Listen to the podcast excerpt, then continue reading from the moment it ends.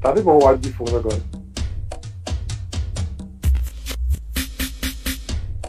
Silêncio, cambada. Silêncio. Que agora tá na hora.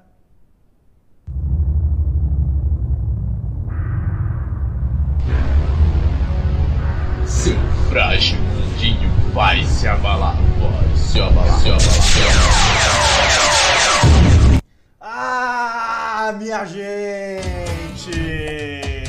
Tá começando pra vocês aqui mais um podcast Chutão, mais uma live aqui pra vocês, tá? Estamos aqui tentando fazer as coisas meio que na correria, tem um pouco de atraso aí. Estamos começando com 8 minutos de atraso.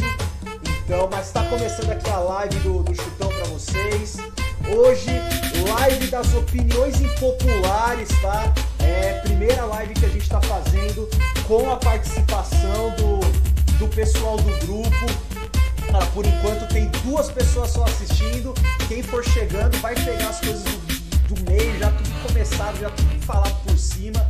Mas o Chutão é assim, as coisas é tudo bagunçado, é tudo na zona mesmo, mas não tem regra nessa porcaria aqui e vamos que vamos. Aproveitando para começar aqui, tá, gente? Eu vou começar aqui com um negocinho diferente para vocês hoje. Como a gente está fazendo aqui a live no dia 8 de maio, eu quis trazer para vocês aqui algumas informações de coisas que aconteceram no futebol aí no dia 8 de maio aí pela história. Dia 8 de maio, que foi dia da fundação do Clube Deportivo Chivas Guadalajara de México. Ah, viva nuestros hermanos mexicanos aí e tal, Chivas de Guadalajara, meus amigos mexicanos. Então, um abraço aí pra todo mundo que é de Chivas, que é de Guadalajara, sei lá se qual que é a cidade, qual que é o estado, que raio que o parta que é. Um abraço pra todo mundo que estiver no México aí assistindo. Hoje também é aniversário de Franco Baresi, ex-futebolista italiano, ex-zagueiro livre, jogou aí a Copa de 90, a Copa de 94, não lembro se ele jogou numa Copa anterior, mas também foda-se. Parabéns aí para Franco Baresi. Baresi, se você estiver assistindo a nossa live, um abraço para você. Hoje também é aniversário, nascido em 8 de maio de 1966, nosso querido goleiro aí que traz muita polêmica sempre que é citado, nosso querido Taffarel! É aniversário de Cláudio Taffarel hoje. É aniversário também de Luiz Henrique, ex-jogador e treinador do Barcelona, nascido em 8 de maio de 1970. É também aniversário hoje de Guilherme, aquele atacante que jogou ali, se destacou mais no Atlético Mineiro, jogou no São Paulo, jogou no Corinthians também. Um abraço aí pro Guilherme também, se estiver acompanhando a nossa live. Aí, ó, o pessoal já tá dando reporte que a música tá alta, hein? Vamos baixar um pouquinho a música. Gente, como é que tá a música aí? A música tá boa? Fala aí pra gente se a música tá ruim, se a música tá boa, avisa pra gente. Que os filhos da puta que estão fazendo a live aqui hoje, já estão falando palavrão, não era pra falar. Mas os caras que estavam fazendo aqui a live hoje falaram, não, a música tá boa, a música tá boa. Tava porcaria nenhuma, então. Vamos lá. Hoje também é aniversário, nascido em 8 de maio de 1978, de Lucimar da Silva Ferreira, nosso querido Lúcio, campeão aí da Copa de 2002 pela seleção brasileira, aniversário de Lúcio. E aniversário aí de um grande ídolo palmeirense aí, que marcou a sua época com a camisa do Palmeiras, o nosso querido que hoje está jogando no Retafe, o atacante Daverson Brum da Silva, nascido em 8 de maio de 1991. Então vamos aí agora começar a nossa live. Vou apresentar aqui para vocês os participantes de hoje. Temos aqui com a gente, direto do Rio de Janeiro, querido amigo Bernardo. Bernardo, e aí? Me conta, como que você tá? Fala, galera, boa noite a todos, nossos telespectadores queridos. Estamos aí mais uma live para falar de opiniões populares. Hoje é dia de porrada, sangue, dedo no cu e gritaria. Vambora. Também temos aqui hoje, direto lá da terrinha de Salvador, igual no episódio anterior, querido amigo Tavizuco. Muito boa noite, mais uma vez emocionado. muito mais emocionado do que da outra vez, e se na outra vez foi polêmica, hoje vai ser mais ainda. Hoje é dia de desgraça, dia de alegria, é hora de sorrir e cantar. E aqui hoje um cara que com certeza vai estar entrando com o dedo, porque eu acho que o resto vai estar só com o cu, nosso querido amigo Zé Lucas. Fala pessoal, boa noite pra todo mundo aí, e esse aqui é o programa pra defender o Nickelback. Cara, nessa vibe já vamos entrar aqui com a participação, primeira participação aqui, direto do Rio de Janeiro também, provavelmente aí se recuperando, tava meio doente aí nos últimos dias, não pôde participar da última live. Querido amigo Pedro. Fala galera, boa noite, telespectadores estão aí acompanhando a gente, e hoje é dia de se estressar, com certeza, criticar a opinião do amiguinho aqui, e é isso aí galera. Temos aqui hoje também uma participação especialíssima, assim já no segundo episódio, tendo aí participação já de gente famosa aqui, nosso querido amigo Falcão. Fala galera, gostei da parte do dedo no cu e gritaria que o Bernardo citou, hein? Se tiver muito dedo tem o que resta aqui, eu completo. Isso aí gente, estamos começando e ó, já que é a live das opiniões impopulares, cara, quer opinião impopular melhor do que, tipo, cara, São Paulo hoje voltou a fazer frio, não basta tá frio, tô usando Crocs e meião. Então, cara, acho que poucas coisas são tão impopulares quanto usar Crocs e usar meião no frio. E o frio propriamente dito, obviamente, que aí traz muita polêmica desnecessária, afinal, frio é muito melhor do que calor, mas enfim, o tema do programa não é esse hoje. Hoje nós vamos falar de opiniões impopulares, que, como eu disse pra vocês, integrantes do grupo lá do Chutão, do grupo do Facebook do Chutão, deram algumas opiniões impopulares pra gente. Eu pedi pro nosso cascão de hoje, que é o nosso amigo Caialândia, pra ele selecionar ali algumas opiniões impopulares pra gente discutir aqui no grupo. Os outros participantes não sabem quais são essas opiniões, vão descobrir só agora. E, cara, já vamos começar com a primeira. Gente, ó, Bernardo, Cafu é superestimado? O Cafu, às vezes eu divido opinião, não tenho uma opinião 100% formada sobre o Cafu. Às vezes eu acho que ele é um pouco subestimado, às vezes eu acho que ele é um pouco superestimado. Até na minha cabeça é uma confusão.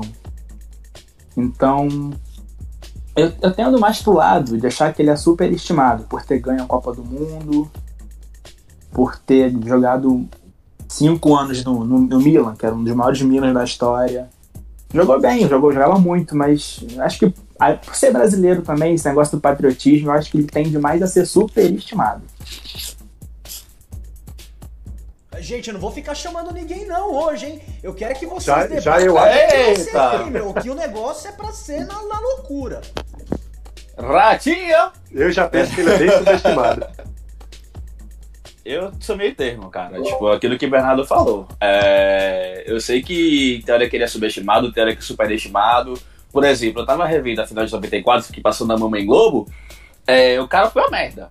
Pra mim, um dos piores em campo. Mas a carreira dele, o que ele fez foi inegável. Tipo, foi o melhor lateral que eu vi jogar. Pode ser que o auge dele não seja esse todo que a galera imagina. Mas foi gamado por aí. E o Daniel Alves? Uma merda. Péssimo lateral. Grande, habilidoso, vencedor, mas como lateral, prefiro o Michael. Enfim. Assim, cara, pode. Gente, então, não é pra... eu acho que o Cafu, ele é muito mais lembrado pelo que ele ganhou do que pelo que ele jogou. Colocam ele, tipo, num patamar muito acima do que ele realmente é pelos títulos que ele ganhou. Ele não deixa de ser, tipo, um exímio lateral, foi um dos melhores que a gente já teve. Mas eu acho que forçam muito a barra de dizer que ele foi o melhor, sendo que ele não foi, tá ligado? Chegou a ter outros laterais que não foram campeões, mas conseguiram alcançar o mesmo nível dele ou até um nível acima.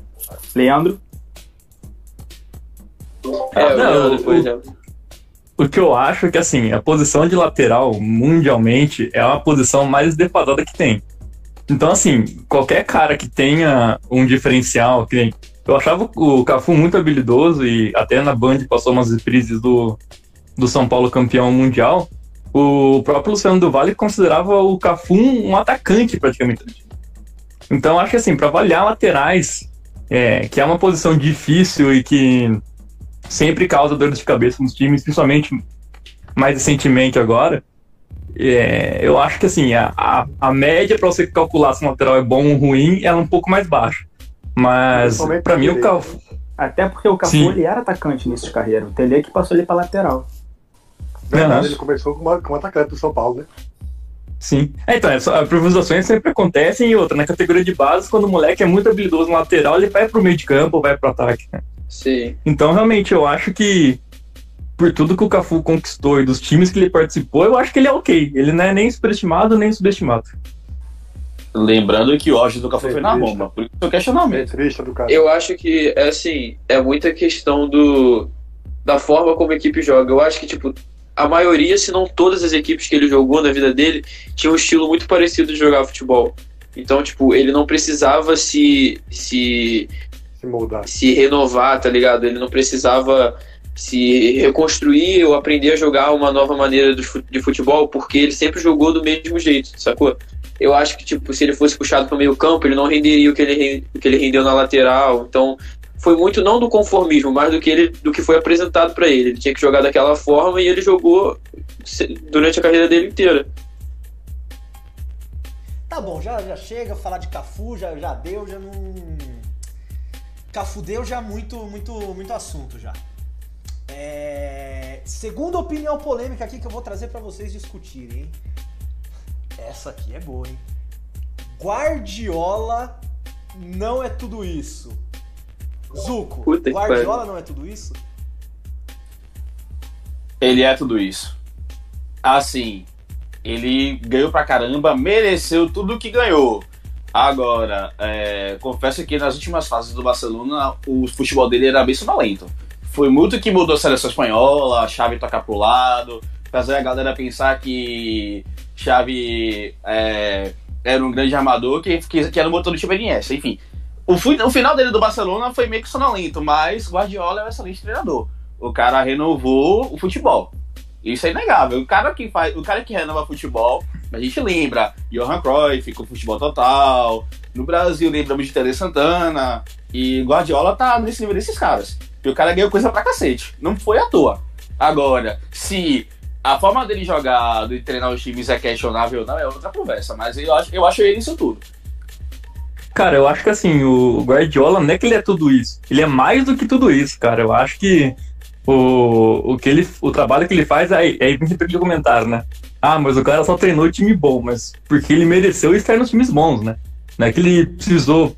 Claro, começou no Barcelona pela cultura do time e a filosofia do clube como um todo, mas ele nunca fez um trabalho ruim para treinar, por exemplo, um Newcastle da vida, né? Então, assim, com as peças que ele tinha e as coisas que ele implanta nos times, eu acho que ele tem, não sei se falar que é o melhor treinador da história, mas ele tá muito próximo disso, e você pode ver até o que o pessoal gosta de usar aqui no Brasil, né, do ligadão do Diniz. Quando o Guardiola sai de um time, que nem ele saiu do Bayern, a boa parte da filosofia continuou, claro, adaptado aos treinadores que chegaram, mas a semente plantada sempre continuou nos times que ele treinou. Cara, ele é um puta treinador, e às vezes a galera questiona, ele zoa, porque ele só ganhou 2 Champions. Pô, vai ganhar 2 Champions, cara, é difícil pra caramba. Tudo bem, ele ganhou muito mais ligas nacionais do que Champions. Só 2 em Liga Nacional ele ganhou um monte, pelo Bayern, Barcelona, City.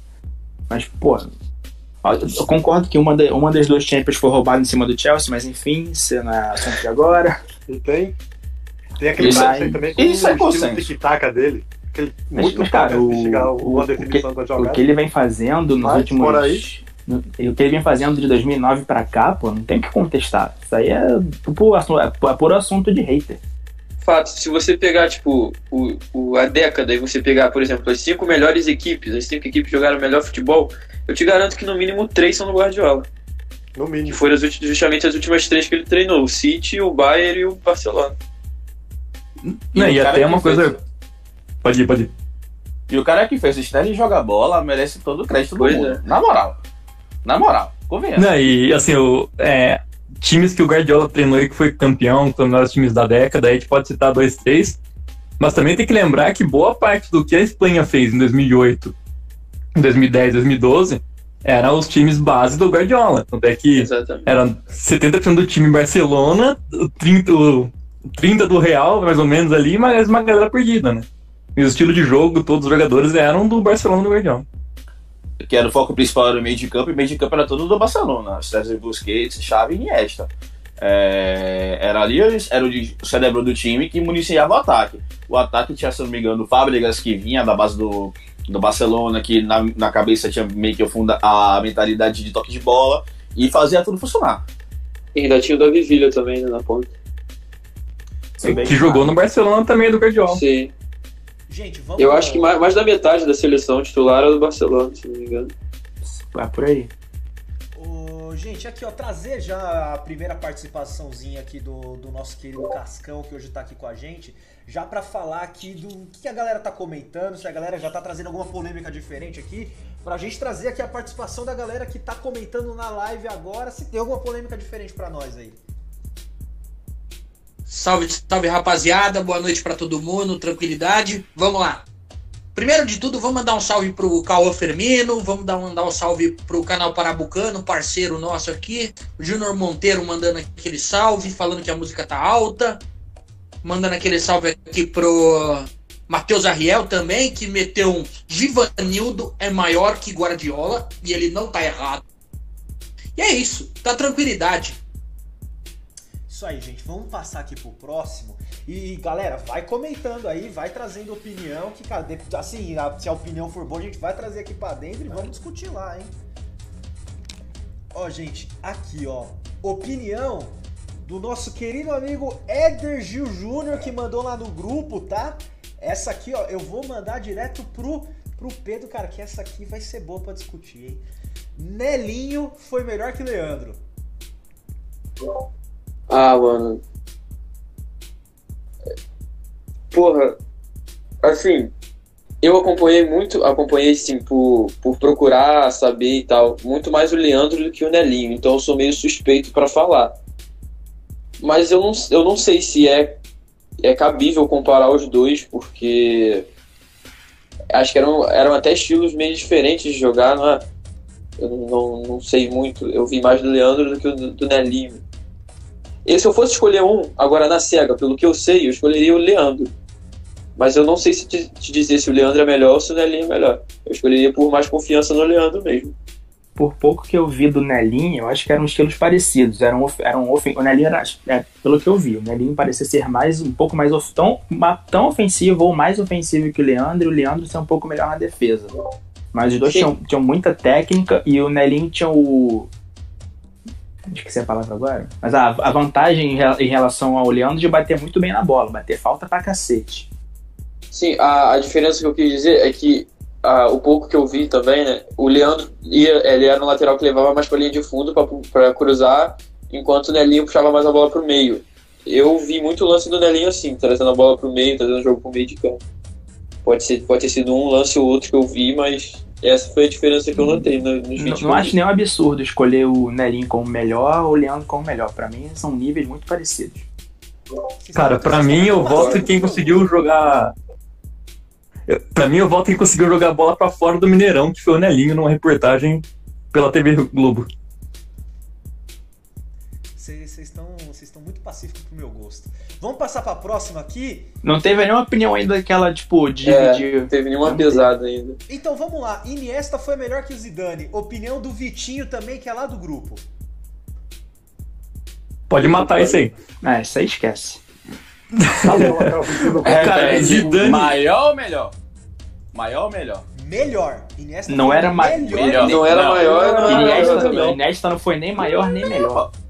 Pode, cara, o Zidane... Como diz o Oscar. O Zidane de altura já era maior e, cara, todos os outros quesitos. O cara pensar à frente no jogo, domínio de bola, precisão no passe, precisão do arremate, treinador do Real Madrid, tudo, cara. O Zidane vai acabar ganhando do Iniesta, com todo respeito ao Iniesta, que tem uma carreira maravilhosa também. Tinha que ver de um sub-15. Até na careca o Zidane era melhor, né? Até na cabeçada o Zidane era melhor. Eu discuto se perguntei se era maior, porque Iniesta, na prática, acredito eu que ganhou tanto quanto o Zidane. Ganhou Copa do Mundo, ganhou de Eurocopas. Incrível. É, individualmente o Zidane teve mais prêmios, mas quando você pensar no coletivo, Iniesta ganhou tanto quanto o Zidane. Por isso que eu perguntei se era a dúvida. Acho que a dúvida seria maior, mas tipo, melhor, o Zidane foi melhor por muito. Eu acho que é muita questão do em que contexto você tá olhando, porque se você for olhar, por exemplo, eu acho que para os espanhóis, para o pessoal que assiste e acompanha a seleção espanhola, o Iniesta foi mais importante do que o Zidane foi para os franceses que acompanham a seleção francesa, entendeu? Eu vejo isso, eu não sei se vocês concordam, mas eu acho isso, que o Iniesta foi mais importante para os espanhóis do que o Zidane para os franceses. Isso é um jeito... Talvez. Até porque o Zidane foi o símbolo. Por exemplo, ele foi o craque da Copa do Mundo da França em casa. Ele... Craque em vírgula, né? Tipo, ele deu a França, tipo, deu o título para a França. Além de ter sido capitão em 2006, além da ausência dele em 2002 de ter sido sentido até o ponto da França cair na primeira fase. Mas o Iniesta... É isso que eu ia falar. É, bom questionamento, eu não sei dizer. Não, cara, assim, eu acho que pegando o estilo de jogo, vou pegar da França e da Espanha. O estilo de jogo das duas seleções passava muito pelos dois jogadores. Aí o que eu acho que acaba desequilibrando pro Zidane é que ele tinha tanta efetividade mais atrás quanto mais à frente. Seja para iniciar, não marcando, lógico, mas iniciando uma jogada ou pensando um passe. Ele sabia trabalhar muito mais isso dentro dos times do que o Iniesta, pra mim. Aí é a minha opinião. Pessoal minha sobre o assunto. É porque eu acho que também em alguns momentos o time jogava pro Zidane, enquanto na carreira quase toda do Iniesta ele jogava pro time, também tem isso. Pelo time não só pro time, pelo Messi, né? Tipo as bolas de ouro que eu acredito que o Iniesta deveria ter ganho, que ganhou foi o Messi. Creio. 2011, principalmente em 2010. E o Iniesta, cara, ele tem muito da parceria. Isso. Eu acho que também o Iniesta, ele tem muita parceria com o Xavi também, que se complementavam, né? Então, eu acho que precisa de dois pra chegar no Zidane, então. Então, aí o Zidane, pra mim, é melhor que o Iniesta. Não, acho que o Xavi era muito passo pro lado. O Iniesta foi muito melhor que o Xavi. Eu acredito que o Xavi foi bom jogador, mas tipo, não era que o Xavi brilhava. Que isso, cara. O Xavi dava assistência pra cacete, mano. Então, gente, eu já vou emendar que o Xavi era melhor que o Iniesta. Eu já vou trazer uma opinião polêmica que temos aqui. Xavi foi muito melhor que Iniesta. Eu discordo muito. Muito melhor, não. Pouca mídia e muito futebol, só falo isso. Eu discordo. Discordo horrores. Tá tentando falar e não tá conseguindo, hein? É isso, o áudio... É porque ele vai falar mentira, por isso que tá caindo. A internet proibiu ele de falar uma merda. Eu ia falar a verdade, provavelmente ele ia falar do São Paulo. Provavelmente também tem o São Paulo aí no assunto, nada a ver. Lá vem. Deixa eu falar. Enfim, acho que o erro, acho que Iniesta foi muito melhor que Xavi. Eu acho o Xavi, tipo, Xavi foi um craque, foi. Mas, por exemplo, acredito que Toni Kroos esteja no nível de Xavi. Eu não me lembro do Xavi tão armador como o Iniesta. O Iniesta era o motor do time, ele que fazia o box-to-box. E quando o Xavi saiu do Barcelona, tipo, quando o Xavi não estava no seu auge, o Iniesta fez o Barcelona render do mesmo jeito. Por isso, na minha cabeça, eu creio que Iniesta foi muito melhor que Xavi. Cara, eu acho que o Xavi, ele tinha... ele carregava muito o piano do Iniesta também, porque muitas vezes ele ajudava o Busquets a fazer as marcações, e na época o Mascherano também jogou por lá. Eu acho que o Xavi era muito mais completo, e ele só não é melhor que o Iniesta pra galera, porque não foi ele que fez o gol da final da Copa. Só isso. Assim, eu lembro que eu tinha visto um dado, eu não sei se eu vou conseguir achar ele agora ainda, mas que na temporada 10-11, que foi a que o Barcelona ganhou a Champions, eu acho que mais de 70% dos gols do Barcelona na temporada passaram no pé dos dois. E quando você pegava essas estatísticas para ver só do passar no pé só do Iniesta, ou passar no pé só do Xavi, caía muito. O Xavi participava muito mais das jogadas de gol do que o Iniesta. Então, tipo, assistência é uma parada muito vaga quando você é um meio campo central, tá ligado? Porque você pode dar a tal da pré-assistência, por exemplo. De Bruyne é muito assim, você vê que ele não tem tanta assistência, mas ele sempre cria jogadas de gol do City. Gente, vamos então, já discutimos bastante aqui de Xavi, Iniesta, vamos passar aqui para a próxima. Yuri, a seleção, ó, o nosso querido amigo aqui, ó, Hugo Saraiva, hein? Eu quero ver xingamento agora, hein? Hugo Saraiva. A seleção de 2014 era boa assim, Felipão apenas armou mal. O Hugo entende tanto de futebol quanto entende de medicina. Eita, mãe! Ratinho! Agora sim! Bora, gente! Pô, eu acho caraca, eu acho que o problema foi além de escalar mal, ele convocou mal, velho. Tinha muitas posições melhores que ele podia convocar, ele não convocou. Cara, eu não vejo muitas, mas eu vejo os absurdos. Aí. Os absurdos pra mim foram Miranda e Felipe Luiz fora. E Ramírez convocado. Eu me lembro, pra mim, tipo... Pra eu mim, não lembro como é que tava o Ramírez. Ah, o Kaká e o Ronaldinho ficaram fora pro Hulk ir pra Copa, velho. Pelo amor de Deus. A pergunta é, quando que o Ramírez foi bom? Pô, exatamente. É verdade, exatamente. Esse é o ponto. A fama do Ramírez foi aquele gol contra o Chelsea. Ele só sabia correr. Pra mim, Ramírez é um jogador ruim. Ele só sabia correr, fez a fama naquele gol contra o Barcelona. Mas Ramírez também, tipo, porque não tocava bem a bola. Eu lembro de jogos da seleção. Pô, eu gostava do Ramírez no Cruzeiro. Ele não vai saber dar um passo de 5 metros, bicho. Ramírez é horrível. Eu não... Cara, mas ó, 2014, eu acho que tem um jogador que eu defendo muito, que ele é muito criticado, que é o Dante, cara. Porque todo mundo fala, não, mas levou o Dante, sei lá o quê. Mas, cara, ele vinha de uma temporada muito boa no Bayern. Ele vinha sendo destaque na Bundesliga, e aí pessoas, Mauro César, fez vinha um falar de que... na final da Champions. Ah, não, com certeza, isso fez mesmo. Mas eu acho que a bola que ele tava jogando, não vejo por que não convocá-lo, e falo mesmo do Bernardo, pela Libertadores que ele fez pro Atlético Mineiro. Eu acho que talvez ele não fosse o substituto ideal pro Neymar naquele momento, mas a convocação dele eu não acho absurdo. E aquele jogo, tipo, exatamente, era o jogo pra Hernanes e... Questão de pontas, eu acredito que não tinha muito o que convocar. Agora a questão é o meio mesmo. O Ramírez ir pra Copa pra ver Kaká fora, pra ver armadores fora. A única pessoa que era armador era o Oscar. E o Oscar que eu achava um armador bem mais ou menos. Comparado ao que pra mim, o Brasil teve. O maior erro da seleção em 2014 era o Filipão no banco. Era nem só a escalação. Não, mas é que nem, você pega a convocação, você tinha Henrique na zaga, que era muito mais ou menos, e você tinha, por exemplo, o Diego Costa, que nunca foi chamado, né? Jô. Também, o Jô. É que o Jô, eu tento entender o porquê que ele foi convocado, mas não tem existe, a Libertadores em 2013, né? O Jô jogar uma Copa. Sim. Não, mas você tendo o Diego Costa de opção, e você chamar o Jô, aí eu acho bizarro. Mas convenhamos que a Copa das Confederações, ele fez a Libertadores boa, foi pra Copa das Confederações, fez 2 gols. Inclusive, na época da Copa, se questionava ele ser titular no lugar do Fred. Filipão fez o melhor que tinha. Agora, o que ele levou pra lá que é a briga, tá ligado? Mas, pelo que ele tinha, existem jogadores que era discussão. Por exemplo, no 7x1, se eu não me engano, a alteração, ele botou o Ramírez no jogo, tá ligado? Tipo, pra que botar mais um volante? Ele olhava no banco e não tinha ninguém. Ele convocou mal, mas pelo que ele tinha na mão, ele fez o que cabia, tá ligado? E ele botou o Ramírez e o Paulinho, se não me engano, no jogo. Isso, foi os dois. Sim, o Paulinho entrou. Mas ele que recorreu pra essas opções, que, por exemplo, o Thiago já tava no Bayern nessa época. Thiago Alcântara. Ele não levou. O Thiago não tava naturalizado. Ah, isso que eu ia perguntar, se o Thiago já não tava jogando pela Espanha. Não, nessa eu acho época. Acho que foi só em 2015, né? Na época o Thiago já tava jogando.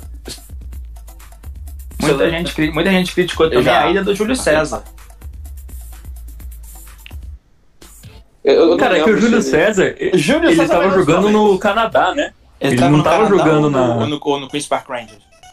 Não, acho que ele tava no Canadá. Na Copa das Confederações ele tava no Queen's Park Rangers e na Copa ele tava no Canadá e sem jogar. Eu acho que era esse a briga da época. Mas eu acho que... Eu defendo o Júlio na seleção, mas eu acho que só convocaram ele pela Copa das Confederações que ele fez, senão não tinha algum chamado. Sim, e valeu a pena. Ele perdeu 2 pênaltis contra o Chile e tal, mas... É, questionável do mesmo jeito. Por exemplo, não tinha um goleiro... Por exemplo, a gente não tinha uma unanimidade no gol como a gente tem o Alisson hoje e o Ederson. Tipo, eles Sim. são os dois que você tem certeza que eles vão estar tipo, na meta da seleção, só que... Em 2014 a gente não tinha. Assim, e outra, a Copa do Júlio César... Né, não, daqui a pouco vai falar que é o Rogério Ceni e o Marcos, né? Mas o que eu acho que o Júlio César, ele fez uma Copa muito boa, cara. Pelo que ele tava não jogando e... Tipo, eu não vejo nenhum lance que fala, pô, o Júlio César cagou ali. E, inclusive, ele salvou a gente contra o Chile, né? Se eu não me engano, no 7x1... Salvou não, né? Porque...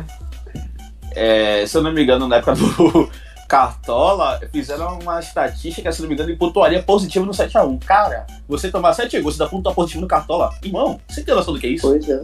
Cara, eu acho que só teve, no 7x1, pelo que eu me lembro, só teve um gol que ele, entre aspas, falhou, que foi o último gol, foi o 7º. Que o cara chutou. Porra, bateu no travessão naquilo. Ligou no travessão. Nenhuma, né? Foi um gol parecido com aquele gol do Neymar na final da Copa das Confederações. A única pessoa que pegaria aquele chute seria o Rogério Ceni, cara. Eu me lembro do Mundial. Nossa senhora, hein? Toca a sirene aí. Alguém corta a internet desse cara aí, por favor. Não, mas ó, se for falar que teve culpa do Júlio César, algum dos gols, eu colocaria, mas assim, muito por ter que escolher um gol. O do Close lá, que ele espalmou no pé do Close, mas tipo, não tinha o que fazer também ali. Cara, dos 7 foram 6 dentro da grande área, eu acho que 2 deles dentro da pequena. Cara, o que faltou pra essa seleção de 2014, como já o meu falecido pai disse no dia do 7x1, quando a gente conversou depois do jogo, ele falou, Matheus, sabe o que faltou? Faltou o Filipão na hora do 3º gol, ele quebrar completamente os protocolos, entrar dentro de campo e sair distribuindo tapa na cara dos jogadores dele. Faltou tapa na cara dos jogadores do Brasil. É isso que faltou. E aproveitando aproveitando que a gente tá falando de 2014, Oscar é melhor que o Coutinho. Discordo. Concordo. Eu concordo. Total, porque, total. Eu acho que assim, o problema do Oscar foram as decisões da carreira dele. Eu acho que ele ir pra China naquele momento foi a maior cagada que ele poderia fazer. Mas, e outra, também ele sentiu muito, eu acho que a Copa pesou muito pra ele. Mas, cara, você olha, claro, o Coutinho tem aquela corte pulada e bate na gaveta, mas o Oscar, ele conseguia fazer o time jogar por ele também. Ele conseguia fazer o time ter posse de bola, ter ofensividade, e ele fazia os golzinhos dele também. Ele parecia o Zinho em 94, que ficava rodando, tá ligado, ciscando. Me lembro muito do Oscar, tipo, na ponta, quando ele era pra ser um meia. Ele era mal orientado. Eu acredito que o Oscar não era bom meia. Se ele fosse segundo volante e jogasse mais recuado, acredito que ele seria muito mais feliz. O Oscar, me lembro, na época da Copa, das Confederações, Copa do Mundo, ele tinha a melhor estatística, mais roubada de bola do que de passe, tá ligado? Eu acho isso bizarro, pra um meia, camisa 10 da seleção, que era o 11.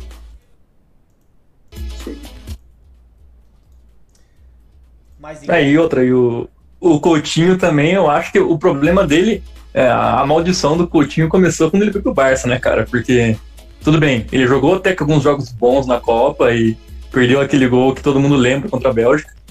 Mas, cara, depois daquilo lá, ele não conseguiu entrar em lugar nenhum. No Bayern mesmo, ele conseguiu ter umas chances de ir pra jogar.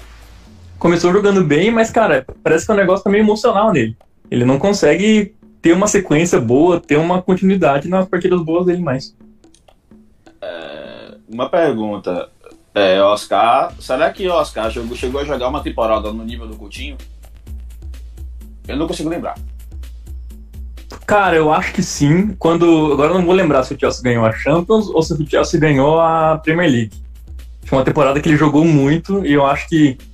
Claro, o Coutinho também teve muito destaque, mas eu acho que chegaram próximos ali, não sei se empatou, se ficou uma diferença pequena, mas eu lembro que o Oscar, ele tinha que fazer grandes jogos, cara, mesmo na Copa. A melhor temporada do Oscar foi a 12-13, que na Champions ele não tava ainda, ele chegou depois da Champions, ele tava só no Mundial. A temporada seguinte foi que o Chelsea ganhou a Liga Europa, em cima do Benfica, aí essa temporada acho que foi a melhor dele no Chelsea. Verdade. Mas eu acho que não tem nem comparação a melhor temporada do Oscar pelo Chelsea e a melhor temporada do Coutinho, que pra mim foi pelo Liverpool. Eu acho que, tipo, ele fez o time do Liverpool jogar no momento que era, tipo, era muito necessário o Liverpool ter alguém pra jogar. Ele tinha acabado de perder o Gerrard, então precisava de aquele jogador que você olha e fala, a gente tem que jogar pra ele porque ele vai decidir pra gente. E ele fez esse papel, tipo, maravilhosamente bem, levou o time na final da Liga Europa, não sei como que perdeu aquilo ainda. E eu acho que aquela temporada dele foi absurda. Ele jogava bem contra time pequeno, contra time grande, contra time de outros países, ele jogava bem em todas as partidas. Então, gente, aqui passando já pro próximo, trazendo aqui uma que foi de um curtidor lá da página de uma das páginas nossas aí parceiras. Qual o ano mais bugado do futebol mundial? 2004 ou 2012? 2012. 2004. 2004. 2004. Corinthians na Libertadores, negão. Não tem bug maior do que esse. Só quando o São Paulo ganha a Copa do Brasil. Só quando o São Paulo ganha a Copa do Brasil. Poxa, José. Ganhamos ao vivo! Mas olha o tamanho. Não, 2004 acho que não vai ter outro ano parecido com esse. 2004 é disparado. 2004, cara, que 2004 a Grécia ganhou a Eurocopa, né? Exatamente. Grécia ganhou a Eurocopa. A final da Champions. O Porto ganhou a Champions. E o clubismo à parte. Do Mônaco. Cara, não, e o Mônaco, se não me engano, tirou o Real Madrid Galáctico, não foi? O Mônaco tirou o Real Madrid e o Chelsea, que já era rico. Se vocês não lembram, mas em 2004, as semifinais foram Chelsea, Mônaco, Porto e La Coruña. Foi. Olha que semifinal aleatória, caramba. Se você tiver esse negócio... campeão da Copa do Brasil... Paulista. Não fala disso não, pô. Paulista. Esquece isso aí. Dói em mim, caralho. Grande dia. Com mesma parte, 2004 foi por muito, tá ligado? Tipo, a única diferença é que 2012 o Corinthians era uma assina colossal. E acredito que o Corinthians não ganha Libertadores de novo. Só isso. Fala do Rogério Ceni. São Paulo também não tá muito perto. Já que tá nesse nível é pra falar do Rogério Ceni. Não, mentira, não vai falar não. Vamos passar pra próxima aqui então. Snyder não merecia o prêmio de melhor do mundo de 2010. Não merecia. Não. Merecia. O maluco que pegou isso. Calma, 2010 quem ganhou foi o Messi, né? Foi. Ou o Cristiano Ronaldo. Foi o Messi. É que, mano, 2010, se for parar pra ter a lógica, geralmente quem ganha a melhor do mundo foi os campeões do mundo na Copa do Mundo. Então, pra mim, deveria ser ou o Iniesta ou o Xavi. Mas a gente tem a Champions fantástica que a Inter fez. Que o Snyder era protagonista junto com o Milito. E na Copa também, a Copa da Holanda foi... Sim. Foi típica da Holanda, na verdade, a Copa de 2010, né? Porque chegou na final e perdeu. Sim, mas tipo, o Snyder levou a seleção holandesa nas costas. Nas costas, entre aspas, tinha muitos bons jogadores, mas ele era o cérebro do time. Ele fazia muito o time funcionar. Ele fez a Inter funcionar na Champions, no campeonato italiano. Ele fez uma temporada sensacional. E o Messi foi muito ok, tá ligado? Tipo, não fez uma temporada de melhor do mundo. E mano, Snyder... ok com a média de um gol por jogo, velho. Mas compensação, na Champions ele não rendeu tanto. Na Copa piorou, não fez nem gol, tá ligado? E... o Snyder conseguiu fazer gol de cabeça, cara, em 2010. Você tem noção do que é isso? Sem pular. Tenho, é o Brasil 2010. Mas e aí, se eu não me engano, o Messi fez três hat-tricks na Champions, sendo que o jogo foi acho que foi nas quartas, que ele meteu 4 gols no Arsenal. Tipo, ele joga muito, mas também ele não vai carregar o time do Barcelona completamente nas costas assim, né, cara? Mas peraí, mano, estamos falando do Arsenal, cara. Mas não é tipo o Arsenal de hoje, que o ataque é Aubameyang e falam que é o melhor centroavante que o Arsenal já teve, porra. Tá falando do Arsenal que não é o melhor que a gente já viu, mas tá longe de ser o pior. Mas que já era fracassado. Já era fracassado. Eu me pergunto como o Arsenal conseguiu ir tão longe. E já tinha o Chamakh no ataque, não tinha, se não me engano? Esse jogo foi nas quartas de final? Foi. Acho que foi. Que o Arsenal perdeu, né? Ninguém entendeu a piada? Foda-se. Não. Mas e aí? Não peguei. 4, o Arsenal ali tá sempre relacionado com 4, enfim, foda-se. Mas e aí? Já entendi. Pra vocês, o Snyder não merecia ou merecia ganhar o prêmio de melhor do mundo de 2010? Merecia. Assim, eu acho que ele merecia, mas o Messi merecia mais, então... Não, pra mim não. Pra mim, o Messi é o Iniesta, sabe? Ele não merecia nem ser finalista. O Snyder foi campeão da Champions jogando muito, jogou muito na Copa... Foi artilheiro da Copa do Mundo, um dos artilheiros, junto com o Villa, com o Forlan, eu acho. Pô, não, isso eu, na minha opinião, eu daria o prêmio pro Iniesta. Mas, como a discussão é Snyder ou o Messi, que foi o ganhador, eu acho que o Messi merecia mais do que o Snyder. E pra mim, o Iniesta merecia mais do que os dois, entendeu? É isso que eu queria dizer. Você acha que ele merecia, mas não foi justo o Messi ganhar, pronto. Exatamente. Bom, então a próxima, gente, a próxima eu vou deixar, vai ser, eu já tô puto só de ter lido, assim, eu não me conformo e vai ser um monólogo, vai ficar todo mundo no mudo, só uma pessoa vai falar. Romero não é tão ruim assim. Opa, não, peraí. Eu não vou falar nada. Alguém segura o Zé Lucas, alguém segura o Zé Lucas. Eu me abstenho. Zé, vai. Faz seu show. Cara, vamos lá. Agora o podcast terá 7 horas e meia de duração. Eu divido a passagem do Romero pelo Corinthians em duas partes. A parte horrorosa, que é 2014 e 15, que não fez absolutamente nada, a não ser 2 gols no São Paulo, no 6-1. Lembra, Zuco, desse jogo? E... Mas aí você pega, em 2016 começou.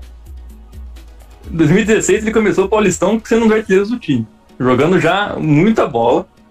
E diferentemente de 2014, não jogando como um centroavante, e sim como um assistente lateral.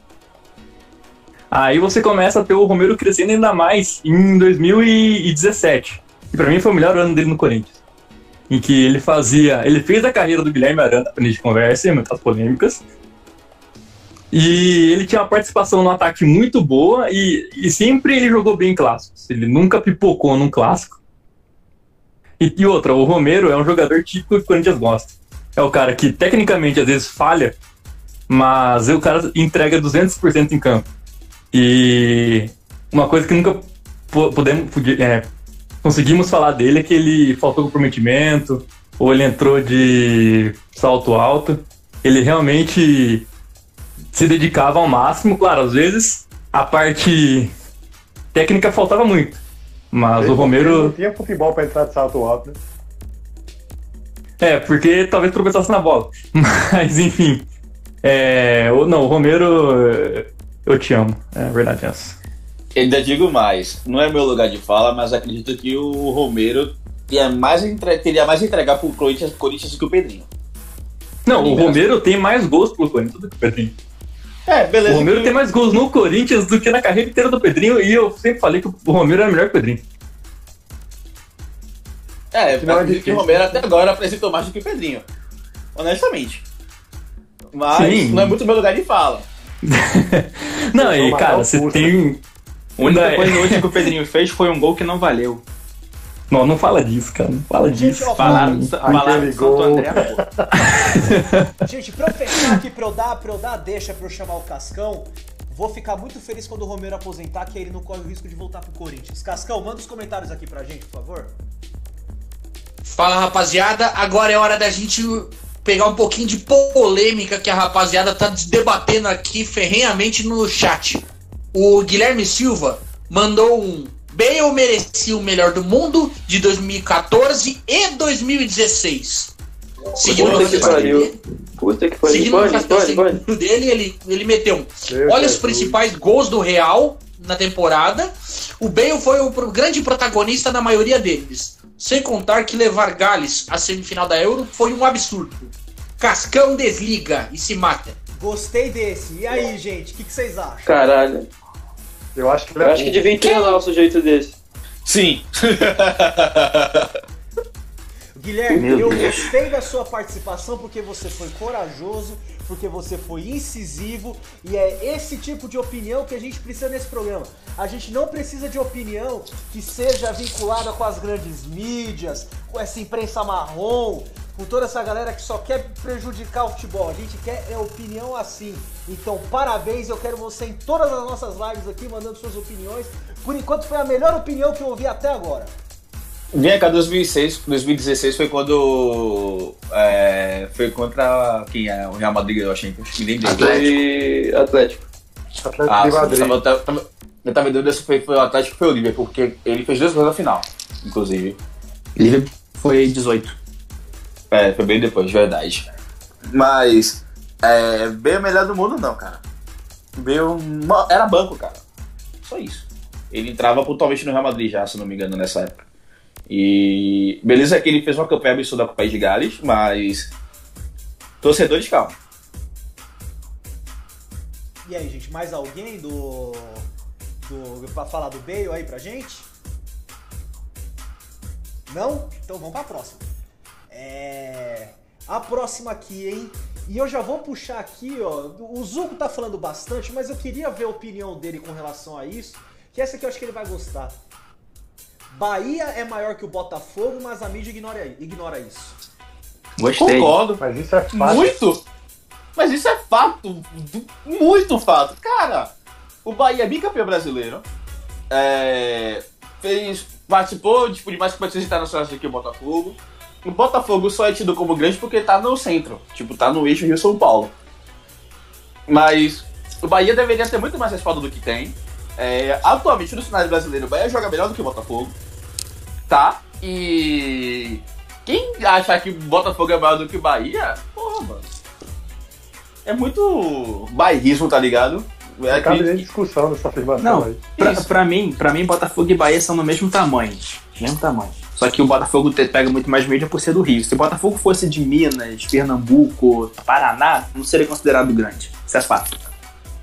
Eu acho que é uma cagada o Botafogo ser considerado grande. Vem cá, Botafogo.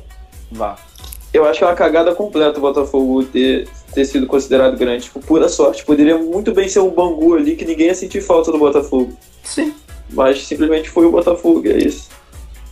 E sim, eu acho o Bahia maior mesmo. O Botafogo chegou a ganhar a Taça Brasil? Ganhou.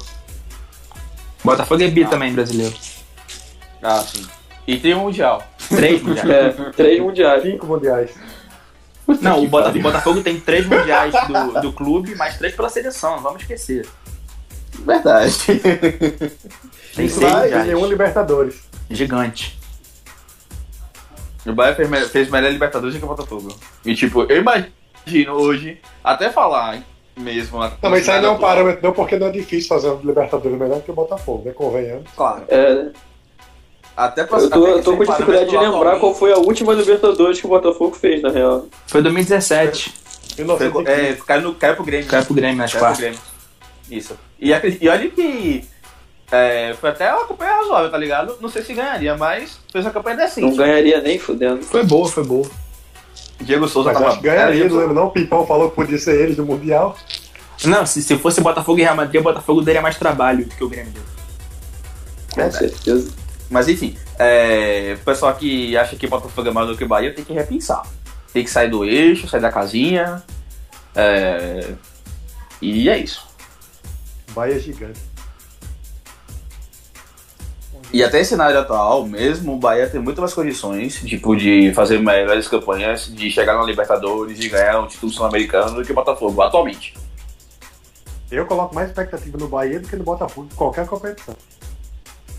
Mas isso é fato. Se você botar pra jogar 10 vezes, o Bahia ganha mais 8.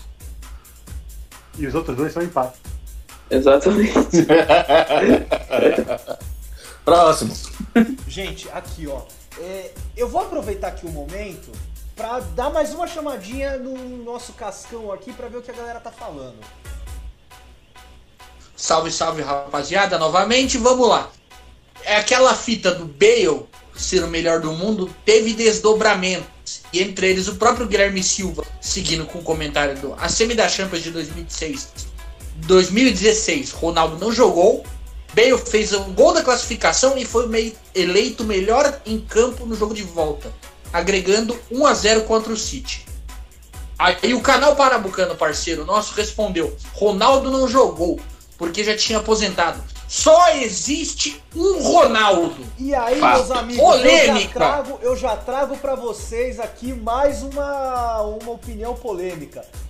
CR7 é o maior dos Ronaldos. Discordo. Maior? Caralho. Caraca, isso é difícil. Caralho. Não, eu contei que eu passei do ponto porque achei que a galera ia concordar, mas é uma difícil. É porque assim, maior, talvez, maior tem discussão. Maior tem discussão, mas melhor é o fenômeno, não tem nem comparação. Véio. Ah, sim. É, posso bancar o modinho agora, mas maior que Cristiano Ronaldo. Eu acho que infelizmente, ganhou. O português é maior. Pelo que ganhou. E tipo assim, o Ronaldo, ele só jogou saudável mesmo, tipo, que a gente viu o brilho do Ronaldo, um dos melhores jogadores da história, foi entre o intervalo de 1997 e 2002. O Cristiano Ronaldo tá jogando, tipo, no auge dele há 15 anos. Por isso que eu falo que Cristiano Ronaldo é melhor do que o Ronaldo. O melhor Ronaldo e o maior Ronaldo é o português. Mas assim, se você pegar o auge do fenômeno e o auge do Cristiano Ronaldo, eu acho que, tipo, não tem nem comparação, né, velho? Não, o auge do Ronaldo verdadeiro é bem melhor. Claro, é. Mas eu estou falando, tipo assim, a competitividade do cara, pelo que o cara fez e pela bola que ele jogou por tanto tempo, algo que Ronaldo nos permitiu devido à barca, acredito que o Cristiano Ronaldo, até pela questão de atleta mesmo, Cristiano Ronaldo seja melhor. Inclusive, eu digo que Cristiano Ronaldo foi o maior atleta da história do futebol. Não, maior... em questão é atleta, tipo, de condicionamento, tipo Pelé, de... Em questão de atleta mesmo, eu concordo. Época dele... É, porque eu não posso falar muito do Pelé, tipo, porque eu via pouco, mas o Pelé também era um físico da zorra. Eu vi a seleção de 70 aqui... Pelé, tipo, dava trivela de perna esquerda, tá ligado? E o cara dava cada pressão do cacete. E corria tudo. Dividia, trombava. Pelé era um tanque pra época dele, enquanto jogadores, os outros jogadores eram, tipo, tinha um físico normal, qualquer um. Sim. Talvez se o Pelé tivesse a dedicação, tipo, comparada a hoje, eu não sei se ele teria a dedicação que Cristiano Ronaldo tem. Mas... acaba a discussão. É porque acho que também na época não se exigia tanto essa dedicação que o Cristiano Ronaldo tem hoje. Gente, passando aqui pro próximo, aqui uma opiniãozinha aqui do Pablo Franco, veio lá do grupo para vocês. Terceiro goleiro foi feito para vender jogador para Europa. Terceiro goleiro provavelmente na seleção. Terceiro goleiro em seleções, principalmente aqui, sei lá, seleção brasileira ou seleções aqui sul-americanas, mas enfim. Terceiro goleiro foi feito pra vender jogador pra Europa. Pô, Rogério Ceni foi vendido pro Arsenal, lembra não? Eu acho que qualquer clube tem 3 goleiros, por que a seleção não pode ter?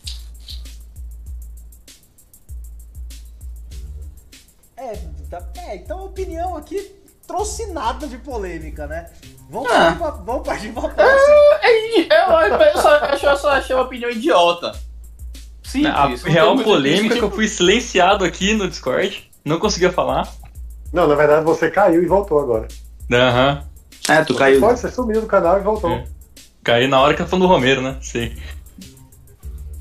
Devia ter caído naquela hora mesmo, porque nos poupado. Gente, partindo aqui pra próxima, ó, do nosso cara que enche mais o nosso saco aqui nos comentários da transmissão e, além de tudo, participou aí da última transmissão do podcast, nosso amigo Cauã Fermino. Sancho é melhor do que Mbappé. Fato. Meu Jesus. Eu não sei o que opinar. Não tem absolutamente nada a falar, é isso? O silêncio. Foi um minuto de silêncio pela opinião de bosta que foi dada. Abaixa a cabeça pra verdade que o cara tá falando, mano. Muito mais completo que o Mbappé. Muito mais completo. Rapaz, o Mbappé ele já destruiu na Copa do Mundo com 19 anos. O que o Mbappé joga de bola é sacanagem, mas o Sancho é muito mais completo que o Mbappé. Eu prefiro esperar o Sancho jogar. Também prefiro esperar, mas assim, eu olho agora e falo, o Sancho vai ser o cara. Eu sei que o Mbappé também vai ser o cara, mas pra mim o Sancho vai ser mais que o Mbappé. Eu acho que não, mas... eu tenho medo muito do Sancho ser aquele Season Wonder, tá ligado? Nossa, vai ser a maior decepção da minha vida. Porque puta que pariu, e a expectativa que eu tô colocando nesse moleque aí... Não, o Sancho, o One Season Wonder, ele não vai ser mais, porque ele já tá jogando bola tem umas 2 temporadas já, pelo menos. Mas, cara, eu acho o Mbappé, tudo que ele fez com o Mônaco na Champions e faz agora com... Claro, jogar o campeonato francês com o PSG é outra história, né? Mas ele é assombroso, cara. O que o Mbappé faz... O físico, explosão que ele tem. Talvez o Sancho seja um pouco mais habilidoso na questão de dribles, mas pra mim o Mbappé é mais jogador. Sim, e muito mais decisivo. É, verdade. Eu acho que a comparação com o do Sancho com o Mbappé é complicado, porque no que o Sancho é melhor, não é muito a praia do Mbappé, por exemplo. O Mbappé tem uma explosão, uma velocidade absurda, finaliza muito bem com as 2 pernas. E esse, tipo, é o ponto principal do Mbappé, enquanto o ponto principal do Sancho é, tipo, a agilidade dele com a bola, a facilidade dele de driblar, e dribla qualquer um, cara. Você põe qualquer um na frente dele, ele dribla, não adianta. E a inteligência dele de armar a jogada e saber se posicionar, tipo, o esquema tático do Borussia é muito importante, ele saber fazer aquela função de meia/ponta, e ele faz isso muito bem, muito bem. E eu acredito que o Mbappé consiga desenvolver melhor seu futebol saindo da sombra do Neymar. Com certeza. Ele baba o ovo leve pro Neymar, tá ligado? E tipo, acredito eu que ele até se refere a certos momentos durante os jogos do PSG, porque o Neymar tá no time. Por isso que eu prefiro esperar pra falar, dar opinião assim. Se por acaso o Mbappé, tipo, um time grande ele sendo protagonista, jogar... diminuir o futebol, talvez a conversa seja outra. Mas agora eu não consigo dizer que Sancho é melhor do que o Mbappé. O que possa ser maior do que o Mbappé. É porque eu também... É questão do você observar mais e você gostar mais. Eu observo muito mais o Sancho do que o Mbappé. Então, eu vou puxar a sardinha pro Sancho, tá ligado? Então, vai muito disso. Eu não vou botar a mão no fogo pro cara que eu vejo jogar uma vez por mês e... Em contrapartida, eu colocar a mão no fogo do cara que eu vejo jogar todo final de semana, tá ligado? Conforme você vai observando, você percebe certos detalhes do jeito de jogar do cara que se você não assistir, você não vai perceber. Então, tipo, tem coisas que eu vejo do Sancho que algum de vocês pode não acompanhar, vocês não veem. Do mesmo jeito tem coisas que vocês veem do Mbappé que por eu não acompanhar eu não vejo, tá ligado? Pode ser. Talvez seja isso. Próximo. Vamos pro próximo então. Deixa eu ver aqui, já estamos acabando já as nossas opções aqui, hein? Vamos aqui, opinião também participou do nosso último podcast aqui, da última live aqui com a gente. Opinião do nosso querido amigo Anderson Zotto. Maradona só foi tudo isso por conta do doping.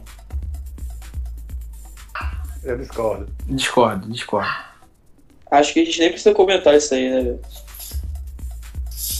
Isso é bem absurdo. Né? Pode até ser uma mancha na carreira dele, mas acho que não foi a marca da carreira dele.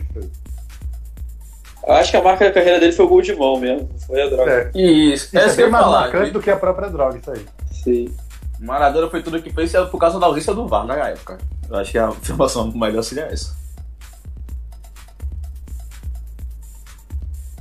É isso. Não, o VAR mudaria a história do futebol.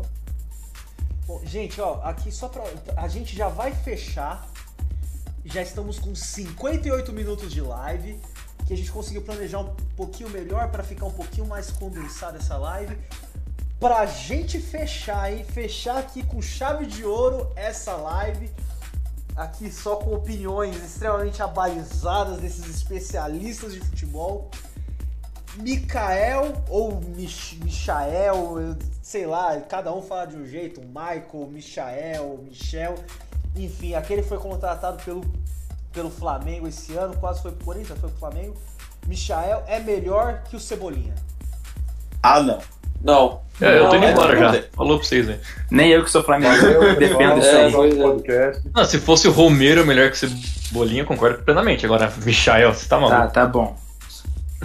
Ah, sim. Era pra piorar a opinião, era? Gente, então assim, pra gente encerrar nossa live aqui, eu vou deixar aqui uma frase, assim, pra vocês ficarem pensativos e reflexivos. Pensando, assim, literalmente sobre isso, assim... Literalmente é refletindo, sabe? Querendo trazer, assim, algo de melhor pra você, eu vou trazer uma frase pra vocês aqui pra encerrar nossa live. Quem estiver com medo, que fale que não quer ir para o jogo. Se estiver com medo de levar vaia, melhor ficar jogando videogame. Frase dita aí por Marcelinho Carioca sobre a crise que o Corinthians enfrentou em 2006. É com essa bela reflexão que encerramos o nosso episódio por hoje. Fiquem aí com... Se vocês acreditam em Deus, fiquem com Deus. Se vocês não acreditam em Deus, fiquem em paz, fiquem com saúde, fiquem em casa, principalmente. Estamos encerrando a live. Agradecemos a participação de todos vocês. Cascão, muito obrigado pela participação, por trazer os comentários aí. Galera, obrigado por ter comentado aí, por ter trazido as opiniões de vocês, as opiniões impopulares de vocês. Acredito que nem todo mundo que mandou as frases vai ouvir, vai assistir aqui, vai ouvir a live depois. Vai estar publicado no YouTube, no Spotify, acredito que no iTunes e aí nos agregadores de podcast também. A live nossa não fica só no YouTube. No link aí na descrição do post vai ter ali os links das páginas relacionadas, o link do grupo do Chutão, o link das redes sociais dos participantes. Enfim, agradeço a participação de vocês, muito obrigado. Agradeço também aos participantes com suas opiniões extremamente abalizadas, extremamente aí baseadas no seu profundo conhecimento de futebol. Agradeço do fundo do meu coração a participação de vocês. Aqui me lembraram também que estamos no Deezer também, então vai ter no Spotify, vai ter no Deezer, vai ter aí no iTunes, vai ter no agregador de podcast aí. Onde no YouTube, onde vocês procurarem a gente, vai ter alguma coisa pra vocês interagirem com a gente, aí ouvir o podcast, interagir, tudo tem as páginas, tudo no grupo. Já tô enrolando muito pra terminar essa live. E como a gente sempre termina nossas lives, a gente faz aqui o nosso, quero que todo mundo aí abra o microfone pra fazer junto comigo aí o tchau tchau do Gerd Wenzel. Tchau tchau! Tchau tchau! Tchau, tchau. Não usem drogas. Nem defenda o Romero nunca mais.